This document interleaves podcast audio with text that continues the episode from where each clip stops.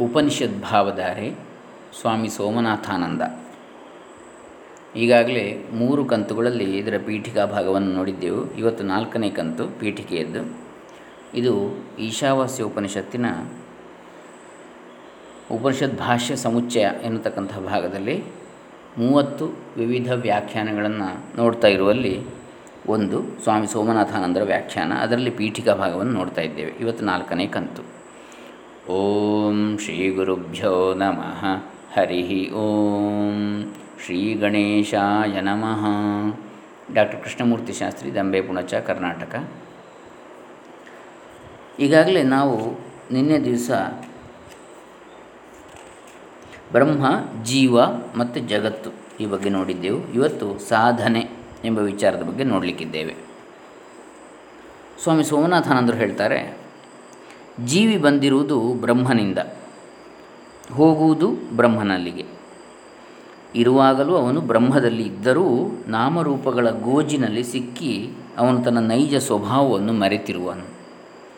ತನ್ನ ಹಿಂದಿರುವ ಎಲ್ಲ ಜೀವಿಗಳ ಸಾಮಾನ್ಯ ಹಿನ್ನೆಲೆಯಾದ ಬ್ರಹ್ಮವನ್ನು ಮರೆತಿರುವನು.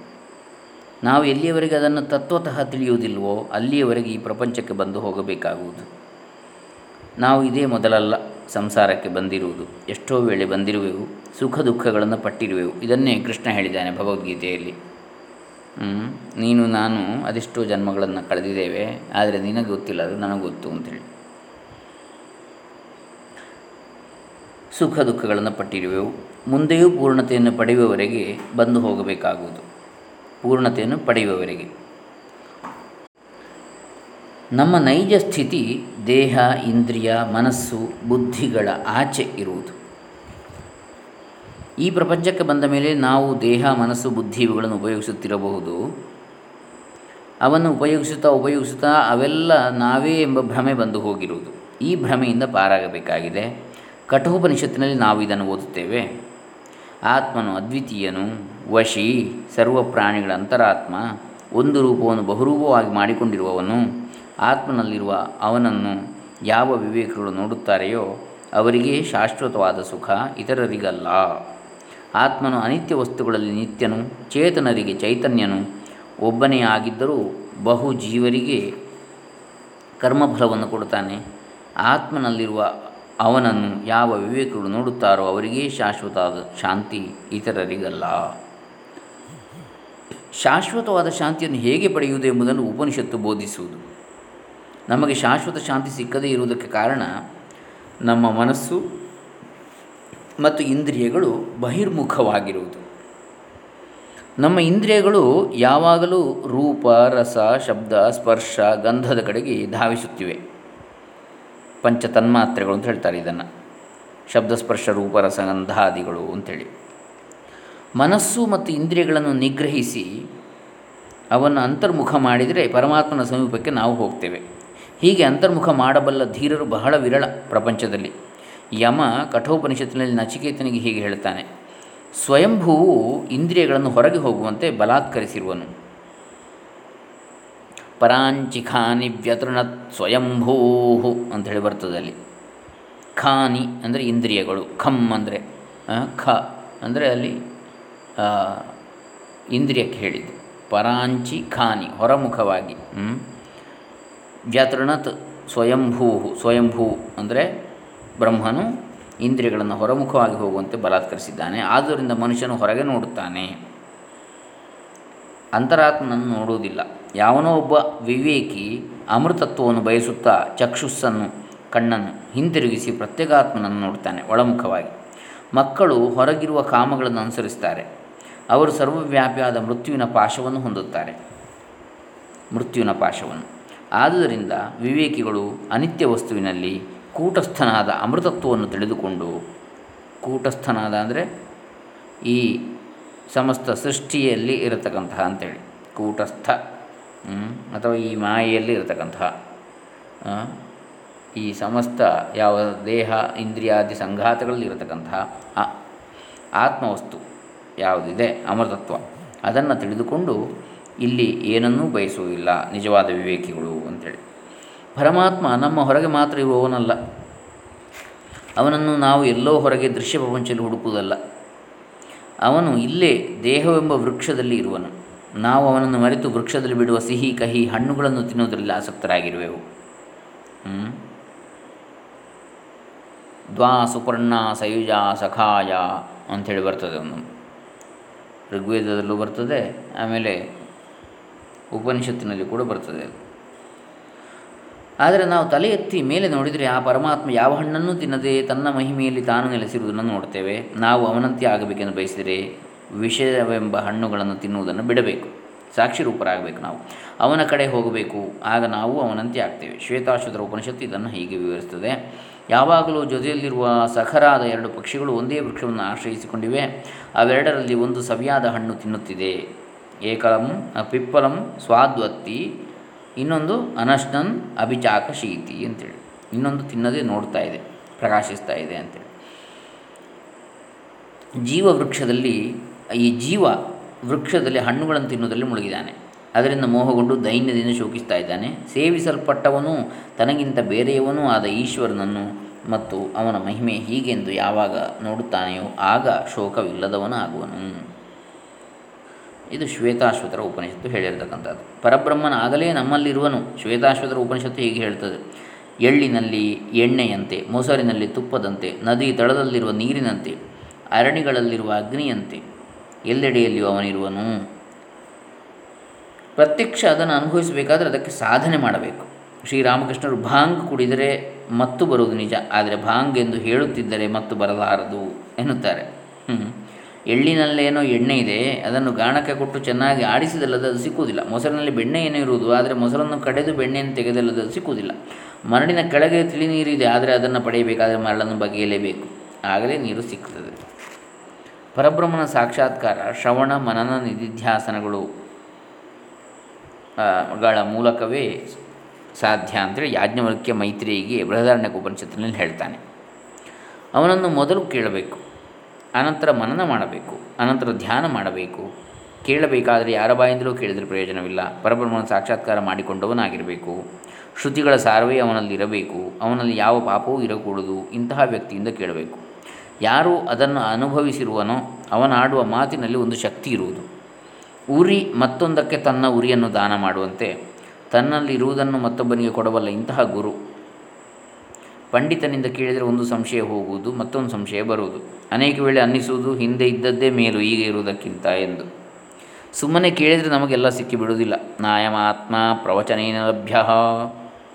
ಕೇಳುವುದಕ್ಕೆ ಮುಂಚೆ ಮನಸ್ಸನ್ನು ಅಣಿ ಮಾಡಿಕೊಂಡಿರಬೇಕು. ಹಾಗಂತೇಳಿ, ಕೇಳುವುದೇ ವ್ಯರ್ಥ ಅಂತ ತಿಳಿಬಾರ್ದು. ಪ್ರವಚನ ಮಾಡುವುದೇ ವ್ಯರ್ಥ ಅಂತ ತಿಳಿಬಾರ್ದು. ನಮ್ಮ ಪ್ರಯತ್ನವನ್ನು ನಾವು ಮಾಡ್ತಾನೇ ಇರಬೇಕು. ವಜ್ರ ಸಾಣೆ ಹಿಡಿದಷ್ಟು ಹೊಳಪಾಗ್ತದೆ. ಚಿನ್ನ ಕೊಳೆಗಳನ್ನು ಪರಿಶುದ್ಧಗೊಳಿಸಿದಷ್ಟು ಅದು ಹೊಳಪು ಪಡೀತದೆ. ಹಾಗಾಗಿ ಅದು ಆ ವಜ್ರ ಇಲ್ಲ ಈ ಚಿನ್ನ ಇಲ್ಲ ಅಂದರೆ ಹೇಳಿ ಕೂತರೆ ಆಗೋದಿಲ್ಲ ಅದನ್ನು ಶುದ್ಧಗೊಳಿಸಬೇಕು. ಹಾಗೆ ಕೇಳುವುದಕ್ಕೆ ಮುಂಚೆ ಮನಸ್ಸನ್ನು ಅಣಿ ಮಾಡಿಕೊಂಡಿರಬೇಕು ಹಾಗಾಗಿ ಆ ಕಡೆಗೆ ನಾವು ನಮ್ಮ ಮನಸ್ಸನ್ನು ತಿರುಗಿಸಿ ಸ್ವಲ್ಪವಾದರೂ ಆ ಕಡೆಗೆ ಸಾಧನೆಯನ್ನು ಮಾಡ್ತಾ ಮುಂದುವರಿಬೇಕು. ಹೊರತು ಇದು ನಮ್ಮಿಂದ ಆಗದ್ದು ಅಂತೇಳಿ ತಿಳ್ಕೊಂಡು ಅಥವಾ ಬರೀ ಓದಿದರೆ ಸಾಲದು ಬರೀ ಹೇಳಿದರೆ ಸಾಲದು ಮಾಡಬೇಕು. ಅಂತೇಳಿ ಹೇಳಿಬಿಟ್ಟು ಓದೋದೇ ಕೂತ್ಬಿಟ್ರೆ ಏನಾದರೂ ಪ್ರಯೋಜನ ಉಂಟಾ? ಏನಾದರೂ ಸ್ವಲ್ಪ ಆದರೂ ಮುಂದೆ ಹೋಗಲಿಕ್ಕೆ ಸಾಧ್ಯ ಉಂಟಾ? ಎಲ್ಲ ಒಂದು ಹಂತ ಹಂತ ಹಂತವಾಗಿ ಹೋಗ್ತದೆ. ಒಂದೇ ಬಾರಿಗೆ ನಾವು ಪರಿಪೂರ್ಣರಾಗುವುದಿಲ್ಲ, ಯಾರು ಕೂಡ. ನಿಜವಾದ ನಮ್ಮ ಪರಿಪೂರ್ಣತೆ ಇದ್ದರೂ ಕೂಡ ಅದನ್ನು ನಾವು ಒಂದೇ ಬಾರಿಗೆ ತಿಳಿಲಿಕ್ಕೆ ಆಗುವುದಿಲ್ಲ. ಹಂತ ಹಂತವಾಗಿ ಮುಂದೆ ಹೋಗಬೇಕಾಗ್ತದೆ. ಹಾಗಾಗಿ ಏನು ಸ್ವಲ್ಪಮಪ್ಯಸ್ಯ ಧರ್ಮಸ್ಯ ತ್ರಾಯತೆ ತ್ರಾಯತೆ ಮಹತೋ ಭಯಾತ್ ಅಂತೇಳಿ ಗೀತೆಯಲ್ಲಿ ಕೂಡ ಕೃಷ್ಣ ಹೇಳಿದ್ದಾನೆ. ಸ್ವಲ್ಪವಾದರೂ ನಾವು ಧರ್ಮ ಆಚರಣೆ ಮಾಡಿದರೆ ಅಂತೇಳಿದರೆ ಈ ಆಧ್ಯಾತ್ಮಿಕ ಸಾಧನೆಯನ್ನೇ ಆಗಿ ತೊಡಗಿದರೆ ಅದರಲ್ಲಿ ಅದು ನಮ್ಮನ್ನು ಮಹದ್ಭಯದಿಂದ ಪಾರು ಮಾಡ್ತದೆ. ಅದು ನಮ್ಮನ್ನು ಮುಂದಿನ ಜನ್ಮದಲ್ಲಾದರೂ ಅದನ್ನು ಮುಂದುವರಿಸುವಂತೆ ಮಾಡ್ತದೆ. ಇಲ್ಲದೇ ಇದ್ದರೆ ಅಲ್ಲೇ ಕೂತಿರ್ತೇವೆ. ನಿಂತ ನೀರಾಗಿ ಬಿಡ್ತದೆ. ಮುಂದೆ ಮುಂದೆ ಹೋಗಬೇಕು.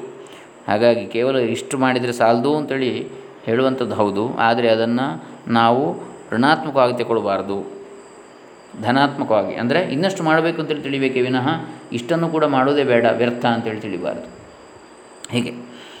ಆಗಲೇ ಕೇಳುವುದರಿಂದ ಪ್ರಯೋಜನ ಪಡೆಯಬಹುದು. ಕೇಳುವುದಕ್ಕೆ ಮುಂಚೆ ಮನಸ್ಸನ್ನು ಅಣಿ ಮಾಡಿಕೊಂಡಿದ್ದರೆ ಶ್ರೀರಾಮಕೃಷ್ಣರು ಹೇಳ್ತಿದ್ದರು ಬೆಂಕಿ ಕಿಡ್ಡಿಯನ್ನು ಕಡ್ಡಿಯನ್ನು ಗೀರಿದರೆ ಹತ್ತಿಕೊಳ್ಳುವುದು ಆದರೆ ಕಡ್ಡಿ ನೆನೆದು ಹೋಗಿದರೆ, ಒದ್ದು, ಒದ್ದೆ ಆಗಿದ್ದರೆ ಎಷ್ಟು ಗೀರಿದ್ರೂ ಪ್ರಯೋಜನವಿಲ್ಲ. ಕಡ್ಡಿ ಮುರಿಯುವುದೇ ಹೊರತು ಹತ್ತಿಕೊಳ್ಳುವುದಿಲ್ಲ ಗೀರುವುದಕ್ಕೆ ಮುಂಚೆ ಕಡ್ಡಿ ಹಸಿ ಆಗಿದ್ದರೆ ಅದನ್ನು ಒಣಗಿಸಬೇಕು. ಶ್ರವಣಕ್ಕೆ ಮುಂಚೆ ನಮ್ಮ ಮನಸ್ಸನ್ನು ಹದ ಮಾಡಿಕೊಳ್ಳಬೇಕು. ಉಪನಿಷತ್ತಿನ ವಿಷಯಗಳನ್ನು ತಿಳಿದುಕೊಳ್ಳಬೇಕಾದರೆ ಅದಕ್ಕೆ ಸಾಧನ ಚತುಷ್ಟಯವನ್ನು ಅಭ್ಯಾಸ ಮಾಡಿರಬೇಕು. ಆಗ ಮಾತ್ರ ನಾವು ಅದನ್ನು ಕೇಳಿದರೆ ಚೆನ್ನಾಗಿ ತಿಳಿದುಕೊಳ್ಬೋದು. ಇವೇ ಏನದು? ಸಾಧನ ಚತುಷ್ಟಯ, ನಿತ್ಯಾನಿತ್ಯ ವಸ್ತು ವಿವೇಕ. ನಿತ್ಯ ಯಾವುದು, ಅನಿತ್ಯ ಯಾವುದು ಅಂತ ತಿಳುವಂಥದ್ದು ಆತ್ಮ ಮತ್ತು ಅನಾತ್ಮ. ಆಮೇಲೆ ಇಹ ಅಮೂತ್ರ ಫಲಭೋಗ, ವಿರಾಗ. ಅಂದರೆ ಇಹಲೋಕ, ಪರಲೋಕಗಳಲ್ಲಿ ಯಾವುದೇ ವಿಶೇಷವಾದ ಫಲಗಳು ತಮಗೆ ಬೇಕು ಅಂತೇಳಿ ಆಸೆ ಪಡದೇ ಇರತಕ್ಕಂಥದ್ದು. ಅದರಲ್ಲಿನ ವಿರಾಗ. ಅದು ಬೇಡ ಅಂತೇಳಿ ಇರುವಂಥದ್ದು. ಏನು ಬಂದದ್ದು ಅದನ್ನು ತೆಗೊಳ್ಳುವಂಥದ್ದು ಹೊರತು ಇಂಥದ್ದೇ ನನಗೆ ಬೇಕು ಇಲ್ಲಿ. ಪರಲೋಕದಲ್ಲಿ ಅಂಥದ್ದೇ ಬೇಕು. ಈ ಲೋಕದಲ್ಲಿ ಇಂಥದ್ದು ಬೇಕು ಅಂತ ಬಯಸುವಂಥದ್ದಲ್ಲ. ಕರ್ತವ್ಯ ದೃಷ್ಟಿಯಿಂದ, ಭಗವದರ್ಪಣ ಬುದ್ಧಿಯಿಂದ, ನಾನು ಮಾಡುವವನಲ್ಲವೆಂಬ ಬುದ್ಧಿಯಿಂದ, ದೇಹೇಂದ್ರಿಯಾದಿಗಳು ಮಾತ್ರ ಮಾಡ್ತವೆ, ತಾನು ಸಾಕ್ಷಿ. ಈ ಬುದ್ಧಿಯಿಂದ ಕರ್ಮವನ್ನು, ಕರ್ತವ್ಯವನ್ನು ಮಾಡತಕ್ಕಂಥದ್ದಷ್ಟೇ ಇಹ ಅಮೂತ್ರ ಫಲಭೋಗ ವಿರಾಗ. ಆಮೇಲೆ ಶಮ, ದಮ, ತಿತಿಕ್ಷೆ, ಉಪರತಿ, ಸಮಾಧಾನ ಮತ್ತು ಶ್ರದ್ಧೆ. ಇದಕ್ಕೆ ಶಮಾದಿ ಷಟ್ ಸಂಪತ್ತಿ ಅಂತ ಹೇಳ್ತಾರೆ. ಇದು ಇರಬೇಕು. ಶಮ ಅಂದರೆ ಮನಸ್ಸಿನ ನಿಗ್ರಹ, ದಮ ಅಂದರೆ ಇಂದ್ರಿಯ ನಿಗ್ರಹ, ತಿತಿಕ್ಷೆ ಅಂತ ಹೇಳಿದರೆ ಸಹಿಸುವಂಥ ಶಕ್ತಿ, ಸಹನ ಶಕ್ತಿ. ಆಮೇಲೆ ಉಪರತಿ ಅಂದರೆ ತನ್ನಲ್ಲೇ ತಾನು ಹೊರಗಿನ ಯಾವುದೇ ಅವಲಂಬನೆ ಇಲ್ಲದೆ ಆನಂದವನ್ನು ಹೊಂದತಕ್ಕಂಥದ್ದು. ಯಾವುದೇ ದೇಹ, ಇಂದ್ರಿಯಾದಿಗಳ ಅವಲಂಬನೆ ಇಲ್ಲದೆ. ಆತ್ಮರತಿ ಅಂತ ಹೇಳ್ತಾರೆ ಅದಕ್ಕೆ, ಉಪರತಿ. ಆಮೇಲೆ ಸಮಾಧಾನ ಅಂತ ಹೇಳಿದರೆ ಏಕಾಗ್ರತೆ, ಮನಸ್ಸನ್ನು ಅದರಲ್ಲಿ ತೊಡಗಿಸ್ತಕ್ಕಂಥದ್ದು. ಯಾವುದರಲ್ಲಿ? ಆತ್ಮವಸ್ತುವಿನ ಕುರಿತಾಗಿ. ಆಮೇಲೆ ಶ್ರದ್ಧೆ. ಅಂದರೆ ಆ ಆತ್ಮವಸ್ತುವಿನ ಬಗ್ಗೆ ಇರತಕ್ಕಂಥ ಶ್ರದ್ಧೆ, ನಂಬಿಕೆ. ಅದು ಇದೆ ಎನ್ನತಕ್ಕಂಥ, ಅದರ ಸ್ವರೂಪದ ಬಗ್ಗೆ ಇರತಕ್ಕಂಥ ಶ್ರದ್ಧೆ ಮತ್ತು ಗುರುವಾಕ್ಯದಲ್ಲಿ ಮತ್ತು ಶಾಸ್ತ್ರವಾಕ್ಯಗಳಲ್ಲಿ ಶ್ರದ್ಧೆ ಇರತಕ್ಕಂಥದ್ದು. ಇನ್ನು ಕೊನೆಯದೇ ಮುಮುಕ್ಷುತ್ವ. ಅಂದರೆ ಮೋಕ್ಷ ಆಕಾಂಕ್ಷೆ ಮೋಕ್ಷ ಬೇಕು. ಮೋಕ್ಷ ಅಂದರೆ ಏನು? ಈ ಬಂಧನದಿಂದ ಬಿಡುಗಡೆ. ಯಾವ ಬಂಧನದಿಂದ? ಸುಖ ದುಃಖಾದಿ ಬಂಧನಗಳಿಂದ. ಎರಡು ಬಂಧನವೇ, ಸುಖವೂ ಬಂಧನವೇ, ದುಃಖವೂ ಬಂಧನವೇ. ಇವೆರಡನ್ನು ಮೀರತಕ್ಕಂಥ ಸ್ಥಿತಿ ತನಗೆ ಬೇಕು ಅಂಥೇಳಿ ಬಯಸುವಂಥದ್ದೇ ಮುಮುಕ್ಷುತ್ವ. ಹೀಗೆ ಒಟ್ಟು ಸಾಧನ ಚತುಷ್ಟಯ ಅಂತ ನಾಲ್ಕನ್ನು ಹೇಳ್ತಾರೆ ಮುಖ್ಯವಾಗಿ ವೇದಾಂತಕ್ಕೆ. ಅಂದರೆ ಪರಮಾರ್ಥಕ್ಕೆ ಅಥವಾ ಆತ್ಮಜ್ಞಾನಕ್ಕೆ, ಬ್ರಹ್ಮಜ್ಞಾನಕ್ಕೆ. ಏನದು? ನಿತ್ಯಾನಿತ್ಯ ವಸ್ತು ವಿವೇಕ, ಇಹಾಮೂತ್ರ ಫಲಭೋಗ ವಿರಾಗ, ಶಮದಮ ತಿದಿಕ್ಷಾ ಉಪರತಿ ಶ್ರದ್ಧಾ ಸಮಾಧಾನ ಇದೆ ಷಟ್ ಸಂಪತ್ತಿ ಮುಮುಕ್ಷುತ್ವಂ ಹೀಗೆ. ಇವು ಅತ್ಯಂತ ಅವಶ್ಯಕ. ಅನೇಕ ವೇಳೆ ನಮಗೆ ಒಂದು ವಿಷಯವನ್ನು ಕಲಿತುಕೊಳ್ಳಬೇಕೆಂಬ ಕುತೂಹಲವೇನೋ ಇರಬಹುದು. ಆದರೆ ಅದಕ್ಕೆ ಬೇಕಾದ ಸಿದ್ಧತೆಗಳನ್ನು ಮಾಡಿಕೊಳ್ಳಲು ನಾವು ತಯಾರಾಗಿಲ್ಲ. ಹಾಗೆ ಸಿದ್ಧರಾಗಿ ಇಲ್ಲದೆ ನಾವು ತಿಳಿಯಲು ನಾವು ಪ್ರಯತ್ನಿಸಿದರೆ ತಪ್ಪು ತಿಳಿದುಕೊಳ್ಳುವ ಸಂಭವವೇ ಹೆಚ್ಚು. ಗಹನ ತತ್ವವನ್ನು ತಪ್ಪಾಗಿ ತಿಳಿಯುವುದಕ್ಕಿಂತ ತಿಳಿಯದೇ ಇರುವುದು ಮೇಲು. ಆದ ಕಾರಣವೇ ವೇದಾಂತವನ್ನು ಅಭ್ಯಾಸ ಮಾಡುವವರಿಗೆಲ್ಲ ಸಾಧನ ಚತುಷ್ಟಯದ ಶಿಸ್ತನ್ನು ಒತ್ತಿ ಹೇಳ್ತಾರೆ. ಮುಂಚೆ ನಮ್ಮಲ್ಲಿ ನಿತ್ಯ ಅನಿತ್ಯ ವಸ್ತು ವಿವೇಕ ಇರಬೇಕು. ಈ ಪ್ರಪಂಚದಲ್ಲಿ ನಿಜವಾಗಿ ಸತ್ಯ ಯಾವುದು, ತೋರಿಕೆ ಯಾವುದು ಎಂಬುದನ್ನು ವಿಮರ್ಶಿಸಬಲ್ಲ ಯೋಗ್ಯತೆ ನಮ್ಮಲ್ಲಿರಬೇಕು ಅನೇಕ ವೇಳೆ ನಾವು ತೋರಿಕೆಯನ್ನು ಸತ್ಯವೆಂದು ಭಾವಿಸ್ತೇವೆ ಒಂದು ದೊಡ್ಡ ಬಿಲ್ಡಿಂಗ್ ಬೇಕು, ಒಂದು ದೊಡ್ಡ ಕಾರ್ ಬೇಕು, ಒಂದು ದೊಡ್ಡ ಜಾಗ ಬೇಕು. ಇದೇ ನಿತ್ಯ ಅಂತೇಳಿ ತಿಳಿಬಿಡ್ತೇವೆ ಇನ್ನು ಅನಿತ್ಯ ಯಾವುದು? ಈ ದೇವರು, ಆತ್ಮ, ಪರಮಾತ್ಮ, ಕಣ್ಣಿಗೆ ಕಾಣದ್ದು ಇವೆಲ್ಲ ಅನಿತ್ಯ. ಇದು ಇದು ಇಲ್ಲಿ ಕಣ್ಣು ಕಾಣುವಂಥದ್ದೇ ಇದು. ನಮಗೇನು ತೋರ್ತದೆ ಕಣ್ಣಿಗೆ? ಅದೇ ನಿತ್ಯ. ನಿತ್ಯ ಸತ್ಯ ಅಂತ ತಿಳಿತಾರೆ. ಒಂದನ್ನು ಇನ್ನೊಂದಾಗಿ ತಿಳಿಯುವಂಥದ್ದು. ಹೀಗೆ ನಿಜವಾದ ಸತ್ಯ ಯಾವುದು, ತೋರಿಕೆ ಯಾವುದು ಎಂಬುದನ್ನು ವಿಮರ್ಶಿಸಬಲ್ಲ ಯೋಗ್ಯತೆ ನಮ್ಮಲ್ಲಿರಬೇಕು. ಅನೇಕ ವೇಳೆ ನಾವು ತೋರಿಕೆಯನ್ನು ಸತ್ಯವಂತ ಭಾವಿಸ್ತೇವೆ. ನಿಜವಾದ ಸತ್ಯವನ್ನು ನಮ್ಮ ಗಣನೆಗೆ ತೆಗೆದುಕೊಳ್ಳುವುದಿಲ್ಲ. ಕಠೋಪನಿಷತ್ತಿನಲ್ಲಿ ಯಮ ನಚಿಕೇತನ ಮುಂದೆ ಸಕಲ ಭೋಗ ವಸ್ತುಗಳನ್ನು ಇಡ್ತಾನೆ. ಮರ್ತ್ಯ ಲೋಕದಲ್ಲಿ ಯಾವುದನ್ನು ಪಡೆಯುವುದು ಕಷ್ಟವೋ ಅದನ್ನೆಲ್ಲ ಕೇಳಬೇಕಾದರೆ ಕೊಡ್ತೇನೆ ಅಂತ ಹೇಳ್ತಾನೆ. ನಚಿಕೇತ ಒಂದು ಕ್ಷಣದಲ್ಲಿ ಹೇಳ್ತಾನೆ, ಇವೆಲ್ಲ ಕ್ಷಣಿಕ. ಮನಸ್ಸಿನ ತೇಜಸ್ಸನ್ನು ಕ್ಷೀಣಿಸ್ತವೆ. ಇಂದ್ರಿಯ ಶಕ್ತಿಗಳನ್ನು ದುರ್ಬಲಗೊಳಿಸ್ತೇವೆ. ಇವುಗಳೆಲ್ಲ ನಿನಗೇ ಇರಲಿ ಅಂತೇಳಿ ಹೇಳ್ತಾನೆ. ಭೋಗದೃಷ್ಟಿ ನಮ್ಮಲ್ಲಿ ನಾಶವಾಗದೇ ಇದ್ದರೆ ಸತ್ಯವನ್ನು ತಿಳಿಯಬೇಕೆಂಬ ಹಂಬಲ ಹುಟ್ಟುವುದಿಲ್ಲ. ಹಾಗಾಗಿ ಭೋಗದೃಷ್ಟಿ ನಾಶವಾಗಬೇಕು. ಇನ್ನಷ್ಟು ಬೇಕು, ಮತ್ತಷ್ಟು ಬೇಕು ಎನ್ನತಕ್ಕಂಥ ಹಂಬಲ ನಾಶವಾಗಬೇಕು. ಯಾವುದನ್ನು? ಲೌಕಿಕ ವಸ್ತುಗಳನ್ನು ಕುರಿತಾಗಿ. ಆದರೆ ಆತ್ಮವಸ್ತುವನ್ನು ಕುರಿತಾಗಿ ಬರಬೇಕು. ಇನ್ನಷ್ಟು ತಿಳಿಬೇಕು ನನಗೆ ಅಂತೇಳಿ. ಎರಡನೆಯದೇ ಇದು ಒಂದನೆಯದು. ನಿತ್ಯಾನಿತ್ಯ ವಸ್ತು ವಿವೇಕ ಎರಡನೇದು ಈ ಪ್ರಪಂಚದಲ್ಲಿ ಸಿಕ್ಕುವ ಫಲಗಳ ಮೇಲೆ ವಿರಾಗವಿರಬೇಕು. ಅದರಂತೆ ಮುಂದಿನ ಜನ್ಮದಲ್ಲಿ ಸಿಕ್ಕಬಹುದಾದ ಸ್ವರ್ಗಾದಿ ಲೋಕಗಳ ಮೇಲೆಯೂ ವಿರಾಗಿಯಾಗಿರಬೇಕು. ಇಹಲೋಕದಲ್ಲಿ ನಾವು ಮಾಡುವ ಕರ್ಮಗಳಿಗೆ ಬದ್ಧರಾಗಿ ಅವುಗಳಿಂದ ಬರುವ ಕೀರ್ತಿ, ಯಶಸ್ಸು, ಭೋಗ ಮುಂತಾದವುಗಳಿಗೆ ಕೈಯೊಡ್ಡಿ ಅದರ ದಾಸರಾಗ್ತೇವೆ ನಾವು. ಇಲ್ಲಿ ಅನುಭವಿಸುವುದು ಸಾಲದೆ ಬೇರೆ ಲೋಕದ ಇದ್ದರೆ ನಾವು ಅಲ್ಲಿಗೆ ಹೋದಾಗ ಅವುಗಳನ್ನು ಅನುಭವಿಸಬೇಕಾದರೆ ಯಾವ ವ್ರತ ಹೋಮಾದಿಗಳನ್ನು ಮಾಡಬೇಕು ಎಂಬುದನ್ನು ಅರಿತು ಅದನ್ನು ಮಾಡ್ತೇವೆ ಇವುಗಳೆಲ್ಲ ನಮ್ಮನ್ನು ಸಂಸಾರ ಚಕ್ರದಲ್ಲಿ ಸುತ್ತುವಂತೆ ಮಾಡುವ ಹೊರತು ನಮ್ಮನ್ನು ಮುಕ್ತರನ್ನಾಗಿ ಮಾಡುವುದಿಲ್ಲ. ಈ ಆಸೆಯ ಮೊಳಕೆ ನಮ್ಮಲ್ಲಿ ನಾಶವಾಗಿರಬೇಕು. ಆಗಲೇ ಮುಕ್ತಿಗೆ ಅರ್ಹರು. ಅದನ್ನು ಹೇಳಿದ್ದು ಕೃಷ್ಣ, ಏನು, ಕರ್ಮದಲ್ಲಿ ಮಾತ್ರ ನಿನಗೆ ಅಧಿಕಾರ ಫಲದಲ್ಲಿ ಇಲ್ಲ ಅಂತೇಳಿ ಭಗವದ್ಗೀತೆಯಲ್ಲಿ ಹೇಳಿದ್ದಾನೆ. ಕರ್ಮಣ್ಯೇವ ಅಧಿಕಾರ ತೇ ಮಾ ಫಲೇಶು ಕದಾಚನ ಅಂತೇಳಿ. ಅನಂತರವೇ ಮುಂದೆ ಬರುವ ನೈತಿಕ ಗುಣಗಳೆಲ್ಲ ನಮ್ಮಲ್ಲಿರಬೇಕು. ಇವೆರಡು ಆದಮೇಲೆ ಯಾವುದೆಲ್ಲ? ನಿತ್ಯಾನಿತ್ಯ ವಸ್ತು ವಿವೇಕ ಇಹಾಮೂತ್ರ ಫಲಭೋಗ ವಿರಾಗ. ಆನಂತರ ಬರುವಂತಹದ್ದು ವೇದಾಂತದ ಅನುಭವ ಬರೀ ವಿಚಾರದ ಒಂದು ಕುಸ್ತಿಯಿಂದ ಬರುವುದಿಲ್ಲ. ವೈಚಾರಿಕತೆ ಅಲ್ಲ ಇದು, ಕೇವಲ ಅದಕ್ಕೆ ಶುದ್ಧ ಚಾರಿತ್ರ್ಯ ಅತ್ಯಂತ ಅವಶ್ಯಕ ಅಂತ ಹೇಳ್ತಾರೆ. ಅದೇ ತಳಹದಿ ಆಧ್ಯಾತ್ಮಿಕ ಅನುಭವ ಆಧ್ಯಾತ್ಮಿಕ ಅನುಭವಕ್ಕೆ ಶುದ್ಧ ಚಾರಿತ್ರ್ಯ. ಅದಿಲ್ಲದೇ ಇದ್ದರೆ ಕೆಲವು ವೇಳೆ ನರಗಳ ದೌರ್ಬಲ್ಯದಿಂದ ನಮಗಾಗುವ ತಾತ್ಕಾಲಿಕ ಅನುಭವಗಳನ್ನು ಪರಮಸತ್ಯವೆಂದು ಭ್ರಮಿಸ್ತೇವೆ. ಈ ನೈತಿಕ ಶಿಸ್ತಿನಲ್ಲಿ ಮೊದಲನೆಯದೇ ಶಮ. ಪ್ರಪಂಚದ ಕಡೆಗೆ ಧಾವಿಸುವ ಮನಸ್ಸನ್ನು ನಿಗ್ರಹಿಸಬೇಕು. ಆಗ ಮಾತ್ರ ನಿಗ್ರಹಿಸಿದ ಶಕ್ತಿಯನ್ನು ಉತ್ತಮ ಕ್ಷೇತ್ರದಲ್ಲಿ ಹರಿಸಬಹುದು. ದಮ ಎಂಬುದು ಮತ್ತೂ ಸ್ಥೂಲವಾಗಿರುವುದು. ವಿಷಯ ವಸ್ತುವಿನ ಕಡೆ ಹೋಗುವ ಇಂದ್ರಿಯಗಳನ್ನು ನಿಗ್ರಹಿಸಬೇಕು. ತಿತಿಕ್ಷೆ ಅಂದರೆ ಸಹಿಷ್ಣುತೆಯನ್ನು ಜೀವನದಲ್ಲಿ ಅಭ್ಯಾಸ ಮಾಡುವಂಥದ್ದು, ಸಹಿಸುವಿಕೆ. ಈ ಜೀವನದಲ್ಲಿ ಅನೇಕ ವೇಳೆ ನಾವು ಅದಕ್ಕೆ ಪಾತ್ರರಲ್ಲದೇ ಇದ್ದರೂ ಟೀಕೆ ಕೇಳಬೇಕು ನಾವು, ನೋವನ್ನು ಅನುಭವಿಸಬೇಕು. ಅದನ್ನು ಕುರಿತು ಮೆಲುಕುತ್ತಿದ್ದರೆ ನಮ್ಮ ಮನಸ್ಸಿನ ಶಕ್ತಿಯಿಲ್ಲ ಅದರ ಮೂಲಕ ವ್ಯರ್ಥವಾಗುವುದು. ಆಗ ಧ್ಯಾನಕ್ಕೆ ಕೂತರೂ ಧ್ಯಾನವಾಗಲಾರದು. ಉಪರತಿ ಎಂದರೆ ಮನಸ್ಸನ್ನು ವಿಷಯ ವಸ್ತುಗಳ ಸಂಸ್ಕಾರದಿಂದ ಸೆಳೆಯುವುದು. ಚಿತ್ತ ಸಮಾಧಾನವಾಗಿರಬೇಕು. ಆಗಲೇ ಮನಸ್ಸನ್ನು ಏಕಾಗ್ರ ಮಾಡಲು ಸಾಧ್ಯ. ವಸ್ತುವಿನ ನೈಜ ಸ್ಥಿತಿಯನ್ನು ತಿಳಿಯಲು ಸಾಧ್ಯ. ಮನಸ್ಸು ಉದ್ವೇಗಕ್ಕೆ ಬಲಿಯಾದಾಗ ಯಥಾರ್ಥ ಜ್ಞಾನವನ್ನು ಅರಿಯಬಲ್ಲ ತನ್ನ ಸ್ವಭಾವವನ್ನು ಕಳ್ಕೊಳ್ಳುತ್ತದೆ ಶ್ರದ್ಧೆ ಎಂದರೆ ಆಧ್ಯಾತ್ಮಿಕ ವಿಷಯಗಳನ್ನು ಕೇಳುವ ಹೇಳುವ ಶಾಸ್ತ್ರದಲ್ಲಿ ಶ್ರದ್ಧೆ ಇರಬೇಕು. ಇದನ್ನು ಹೇಳುವ ಗುರುವಿನಲ್ಲಿ ಶ್ರದ್ಧೆ ಇರಬೇಕು. ನೀರು, ನೀರಿನಲ್ಲಿ ಇರುವವನು ಉಸಿರಾಡುವುದಕ್ಕೆ ಒದ್ದಾಡುವಂತೆ. ಬೆಂಕಿಯ ಮೇಲೆ ಇರುವವನು ಅದರಿಂದ ಎದ್ದು ಓಡಿ ಹೋಗುವುದಕ್ಕೆ ಒದ್ದಾಡುವಂತೆ. ಈ ಸಂಸಾರದಿಂದ ಪಾರಾಗಲು ಅವನು ತವಕ ಪಡಬೇಕು ಇದೇ ಮುಮುಕ್ಷುತ್ವ. ಈ ಹಂಬಲವನ್ನು ಈಡೇರಿಸಬಲ್ಲ ಶಕ್ತಿ ಪ್ರಪಂಚದಲ್ಲಿ ಸದಾ ಇರುತ್ತದೆ. ಅದು ಇವನ ಸಹಾಯಕ್ಕೆ ನೆರವಾಗ್ತದೆ. ಇದೊಂದು ಆಧ್ಯಾತ್ಮಿಕ ಜೀವನದ ಗಾಢ ನಿಯಮ. ನಾವು ಅಣಿಯಾದ ಮೇಲೆ ಯೋಗ್ಯ ಗುರುವಿನ ಹತ್ತಿರ ಹೋಗಿ ಕೇಳಬೇಕು. ಇಲ್ಲಿ ಓದಬೇಕು ಎಂದು ಹೇಳುವುದಿಲ್ಲ. ಓದುವುದಕ್ಕಿಂತ ಈ ಜೀವನದಲ್ಲಿ ಅನುಭವಸ್ಥರಿಂದ ಕೇಳುವುದು ಪ್ರಯೋಜನಕಾರಿ. ಅಂತಹ ಮನುಷ್ಯನ ಮಾತಿನಲ್ಲಿ ಒಂದು ಶಕ್ತಿ ಇರುವುದು. ಇದು ಕೇಳುವವನ ಮೇಲೆ ಪರಿಣಾಮಕಾರಿಯಾಗುವುದು. ನಾವೇ ಓದಿದಾಗ ಅರ್ಥವಾಗದೇ ಇರುವುದು, ಒಬ್ಬ ಮಹಾತ್ಮನದನ್ನು ವಿವರಿಸಿದಾಗ ನಮಗೆ ಚೆನ್ನಾಗಿ ಅರ್ಥ ಆಗ್ತದೆ. ಕೇಳಿದ ಮೇಲೆ ನಾವು ಅದನ್ನು ಮನನ ಮಾಡಬೇಕು. ಕೇಳುವುದು, ಕಲಿತುಕೊಳ್ಳುವುದಕ್ಕೆ ಪ್ರಾರಂಭ ಮಾತ್ರ. ಅದು ಚೆನ್ನಾಗಿ ನನ್ನ ಮನಸ್ಸಿನಲ್ಲಿ ನೆನೆಯಬೇಕು. ಅದನ್ನು ಕುರಿತು ಪದೇ ಪದೇ ಮನನ ಮಾಡುತ್ತಿರಬೇಕು. ಆಗಲೇ ವಿಷಯಗಳನ್ನು ಆಳವಾಗಿ ಮತ್ತು ವಿವರವಾಗಿ ತಿಳಿಯಲು ಸಾಧ್ಯವಾಗ್ತದೆ. ಹಸು ಮುಂಚೆ ಹುಲ್ಲನ್ನು ಮೇಯುತ್ತದೆ. ಅನಂತರ ಒಂದು ಕಡೆ ಮಲಗಿ ಮೆಲುಕು ಹಾಕ್ತದೆ. ಆಗಲೇ ಅದು ಚೆನ್ನಾಗಿ ಜೀರ್ಣವಾಗಿ ರಕ್ತಗತವಾಗ್ತದೆ. ಅನಂತರದ ಮೆಟ್ಟಲೆ ನಿಧಿಧ್ಯಾಸನ ಅಥವಾ ಧ್ಯಾನ. ಉಪನಿಷತ್ತಿನಲ್ಲಿ ಯಾವ ದೇವದೇವಿಯರನ್ನು ಕುರಿತು ಉಪಾಸನೆ ಮಾಡು ಎಂದು ಹೇಳುವುದಿಲ್ಲ. ಶ್ರವಣ, ಮನನ, ನಿಧಿಧ್ಯಾಸನ. ಅಲ್ಲಿ ಪ್ರಣವೋಪಾಸನೆಯೇ ಶ್ರೇಷ್ಠವಾದ ಉಪಾಸನೆ. ಇದನ್ನೇ ಶಬ್ದಬ್ರಹ್ಮ ಅಂತ ಹೇಳ್ತಾರೆ. ನಾವು ಪರಬ್ರಹ್ಮನ ಕಡೆ ಹೋಗಬೇಕಾದರೆ ಪ್ರಣವೋಪಾಸನೆ ಒಂದು ಏಣಿಯಂತೆ. ಈ ಉಪಾಸನೆ ನಮಗೆ ಸಗುಣ ಒಂದು ನಿರ್ಗುಣ ಎರಡನ್ನೂ ಕೊಡಬಲ್ಲದು. ಈ ಉಪಾಸನೆಯನ್ನೇ ಯಮ, ನಚಿಕೇತನಿಗೆ ಕಠೋಪನಿಷತ್ತನ್ನು ಹೇಳ್ತಾನೆ. ಎಲ್ಲ ವೇದಗಳು ಯಾವ ಪದವನ್ನು ಪ್ರತಿಪಾದಿಸುತ್ತವೆಯೋ ಎಲ್ಲ ತಪಸ್ಸು ಯಾವುದನ್ನು ಹೇಳುತ್ತವೆಯೋ, ಯಾವುದನ್ನು ಇಚ್ಛಿಸುತ್ತಾ ಬ್ರಹ್ಮಚರ್ಯವನ್ನು ಆಚರಿಸುತ್ತಾರೋ ಆ ಪದವನ್ನು ಸಂಗ್ರಹವಾಗಿ ಹೇಳುತ್ತೇನೆ. ಇದು ಓಂ ಎಂಬುದು.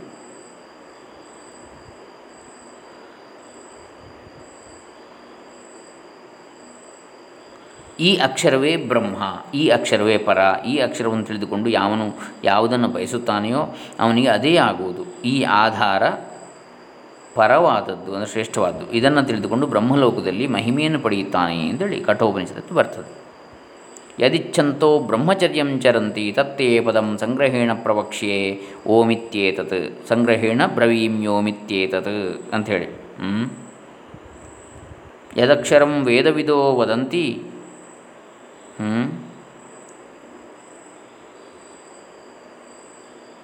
ಯದಿಚ್ಛಂತೋ ಬ್ರಹ್ಮಚರ್ಯಂ ಚರಂತಿ ಅಂಥೇಳಿ ಬರ್ತದೆ ಅದರಲ್ಲಿ. ತಪಾಂಸಿ, ತಪಸ್ಸು, ಎಲ್ಲ ತಪಸ್ಸು ಯಾವುದನ್ನು ಹೇಳ್ತವೋ ಅದೇ ಓಂ ಅಂಥೇಳಿ. ಶ್ವೇತಾಶ್ವತರ ಉಪನಿಷತ್ತಿನಲ್ಲಿ ಉಪಾಸನೆಯನ್ನು ಹೇಗೆ ಮಾಡಬೇಕು ಎಂಬುದನ್ನು ಹೇಳ್ತಾರೆ. ತನ್ನ ಸ್ವಂತ ದೇಹವನ್ನು ಒಂದು ಅರಣಿಯನ್ನಾಗಿ ಮಾಡಿ, ಪ್ರಣವವನ್ನು ಉತ್ತರ ಅರಣಿಯನ್ನಾಗಿ ಮಾಡಿ ಧ್ಯಾನ ಅಭ್ಯಾಸದಿಂದ ಮಥನ ಮಾಡಿ ಅಡಗಿಕೊಂಡಂತಿರುವ ದೇವನನ್ನು ನೋಡಬೇಕು. ಆಗ ಮಾತ್ರ ಮುಂಡಕೋಪನಿಷತ್ತು ಹೇಳುವಂತೆ ಇವನ ಗ್ರಂಥಿಗಳು ನಾಶವಾಗುವು, ಸರ್ವ ಸಂಶಯಗಳು ವಿಚ್ಛೇದವಾಗುವು, ಕರ್ಮಗಳು ಕ್ಷೀಣವಾಗುವು. ಆಗಲೇ ನಮಗೆ ಮುಂದೆ ಬರುವ ಮುಂಡಕೋಪನಿಷತ್ತಿನ ಅನುಭವ ಆಗ್ತದೆ. ನ ತತ್ರ ಸೂರ್ಯೋ ಭಾತಿ, ನ ಚಂದ್ರ ತಾರಕಂ ಎಂದು ಮುಂತಾಗಿ. ಅಲ್ಲಿ ಸೂರ್ಯನಾಗಲಿ, ಚಂದ್ರನಾಗಲಿ, ನಕ್ಷತ್ರಗಳಾಗಲಿ ಪ್ರಕಾಶಿಸುವುದಿಲ್ಲ, ಈ ಮಿಂಚುಗಳು ಪ್ರಕಾಶಿಸುವುದಿಲ್ಲ, ಈ ಅಗ್ನಿಯು ಪ್ರಕಾಶಿಸುವುದಿಲ್ಲ. ಪ್ರಕಾಶಿಸುವ ಅವನನ್ನು ಅನುಸರಿಸಿ ಎಲ್ಲವೂ ಪ್ರಕಾಶಿಸುತ್ತಿರುವವು.